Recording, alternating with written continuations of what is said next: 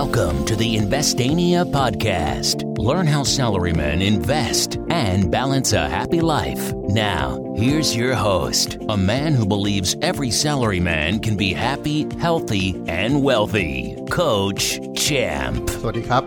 ยินดีต้อนรับเข้าสู่ Investania Podcast เล่าเรื่องลงทุนให้ง่าย ยั้งกับดีดนิ้ว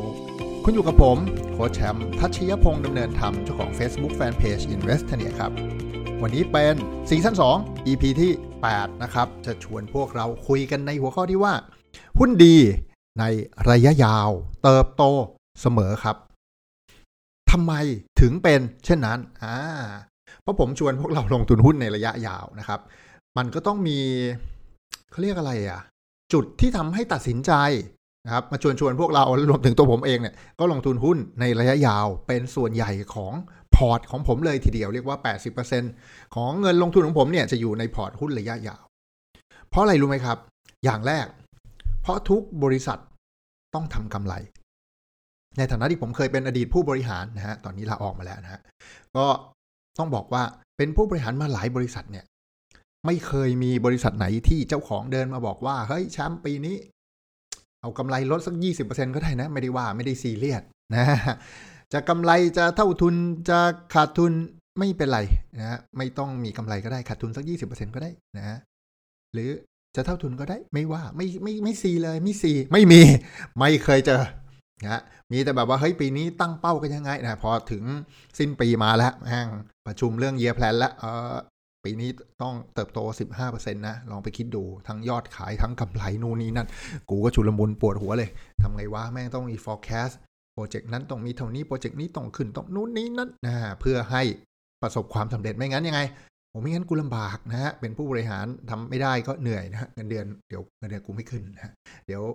ถูกไล่ออกทำไงวะอะไรอย่างนี้นึกออกไหมเพราะฉะนั้น บริษัทดีๆ โดยทั่วไป จะต้องเติบโตเสมอทำกำไรเสมอนะครับ ไม่ว่าเขาจะผู้บริหารจะใช้วิธีอะไรนะ ลดปริมาณขนมในถุงลง นะครับ หรือขึ้นราคาขนมให้แพงขึ้น อะไรก็แล้วแต่นะฮะต้องทำให้กิจการมันเติบโตดีมีกำไร แต่มันไม่ใช่ปัจจัยเรื่องเจ้าของอยากจะได้กำไรแต่เพียงอย่างเดียว มันมีกำไรที่ลดลงและค่าใช้จ่ายที่เพิ่มขึ้นในทุกๆ ปีด้วย นั่นก็คือเงินเดือนพวกเราเรามนุษย์เงินเดือนนั่นแหละครับ สมมุติว่าปีที่ผ่านมาบริษัทกำไร 1 ล้านบาทหลังหักค่าใช้จ่ายทุกอย่างหมดแล้วนะฮะ ถ้าทำได้เท่าเดิมโดยที่กำไรของบริษัทไม่เติบโตเลยได้มาล้านหนึ่งเหมือนเดิมนะในปีนี้ แปลว่ากำไรจะลดลงทันทีฮะเพราะว่าปีนี้เงินเดือนของพวกเรามันสูงขึ้นนะไม่ว่าจะขึ้นเงินเดือนหนึ่งเปอร์เซ็นสองเปอร์เซ็นห้าเปอร์เซ็นอะไรก็แล้วแต่ แต่แปลว่ามันมากกว่าปีที่แล้วไงแปลว่าค่าใช้จ่ายมากกว่าปีที่แล้ว ดังนั้นถ้ายอดขายเท่าเดิม ค่าใช้จ่ายแม่งเพิ่มขึ้นมาหน่อยหนึ่งกำไรจากที่เคยได้ล้านหนึ่งก็จะไม่ถึงล้านไงอ้าวกลายเป็นบริษัทกูถอยหลังลงคลองใช่ไหม เพราะฉะนั้นมันก็เลยเป็นเหตุฮะว่า ไม่ว่าจะเจ้าของบอก หรือผู้บริหารจะต้องตั้งเป้าเนี่ยเพราะว่าค่าใช้จ่ายมันเพิ่มขึ้น นี่ยังไม่นับเงินเฟ้ออื่น ๆนะครับ ต้นทุนที่มันเฟ้อตามเงินเฟ้อ ไม่ว่าจะเป็นค่าขนส่งนะฮะค่าโฆษณาค่าอะไรเงี้ยมันโตตามเงินเฟ้อหมดอะก๋วยเตี๋ยวยังโตตามเงินเฟ้อเลยนะฮะขึ้นราคากันเฉยๆ อยากจะขึ้นก็ขึ้นนะฮะแม่งขึ้น 5 บาทเลยนะฮะจาก 35 เป็น 40 บาทเลย โห เงินเดือนกูยังขึ้นไม่เยอะขนาดนี้เลย อย่างเงี้ยนี่คือต้นทุนที่มันเพิ่มขึ้นของกิจการ ดังนั้นบริษัทจึงต้อง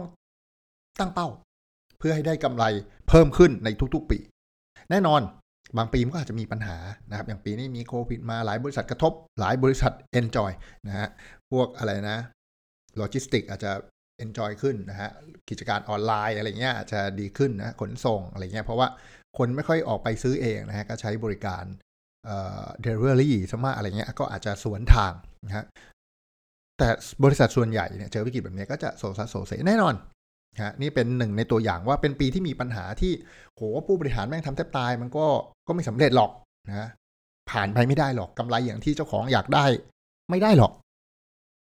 แต่ก็จะเป็นส่วนน้อยไง เพราะฉะนั้นเทรนยาวๆ สมมุติเรามองกัน 10 ปีเนี่ยมันอาจจะมีปีแย่ๆ สัก 2 ปี แต่อีก 8 ปีที่เหลือเนี่ยมันจะเติบโตแปลว่า บริษัทดีๆทั้งหลายนะครับเทรนด์มันจะเป็นขาขึ้นเสมอ ไม่เชื่อคุณลองไปย้อนดูบริษัทที่มีชื่อทั้งหลายนะครับ และอยู่ในตลาดหุ้นเนี่ยมันมีขึ้นขึ้นลงลงครับ แต่ถ้ามองภาพใหญ่เนี่ยมันเป็นเทรนขาขึ้นเป็นหลักนะครับแปลว่าแม้ว่าจะมีปัญหาแต่ระยะยาวมันจะเติบโตนะครับ มันก็เลยย้อนกลับไปว่าเนี่ยเป็นเขาเรียกอะไรนะ เป็นลอจิกง่ายๆ เป็นตรรกกะง่าย ๆ ที่บอกว่า หุ้นบริษัทดีๆเนี่ยในระยะยาวเขาจะเติบโตเสมอ เนื่องด้วยผู้บริหารจะต้องทำทุกวิถีทาง ไม่ว่าจะคิด Product ใหม่นะพัฒนา Product เดิมให้ดีขึ้นโดยที่ต้นทุนเท่าเดิมทำให้ค่าใช้จ่ายลดลง Product แม่งเหมือนเดิม หรือใด ๆ ก็แล้วแต่เพื่อให้บริษัทมีกำไรต่อเนื่อง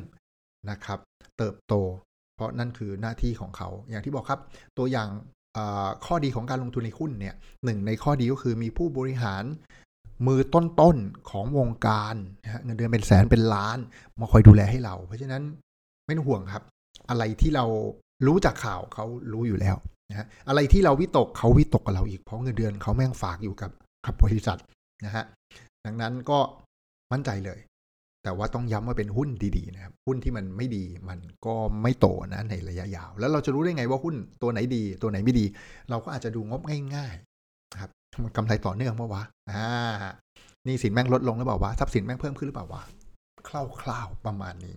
นะครับ หวังว่าเรื่องราวในวันนี้คงจะเป็นประโยชน์กับพวกเราไม่มากก็น้อย อย่าลืมกด subscribe กดแชร์ให้เพื่อนที่ทำงานได้ฟังเรื่องราว สนุกๆไปพร้อม ๆ กัน แล้วพบกันใน EP หน้าสำหรับวันนี้ขอบคุณทุกคนที่ติดตาม Invest n e Podcast แล้วพบกันใหม่ในวันพรุ่งนี้สำหรับวันนี้ สวัสดีครับ Thank you for listening. Don't forget to follow and chat with us on Facebook at Investania. Check the website for free stuff at investania.com. Tune in next week for another episode of the Investania Podcast.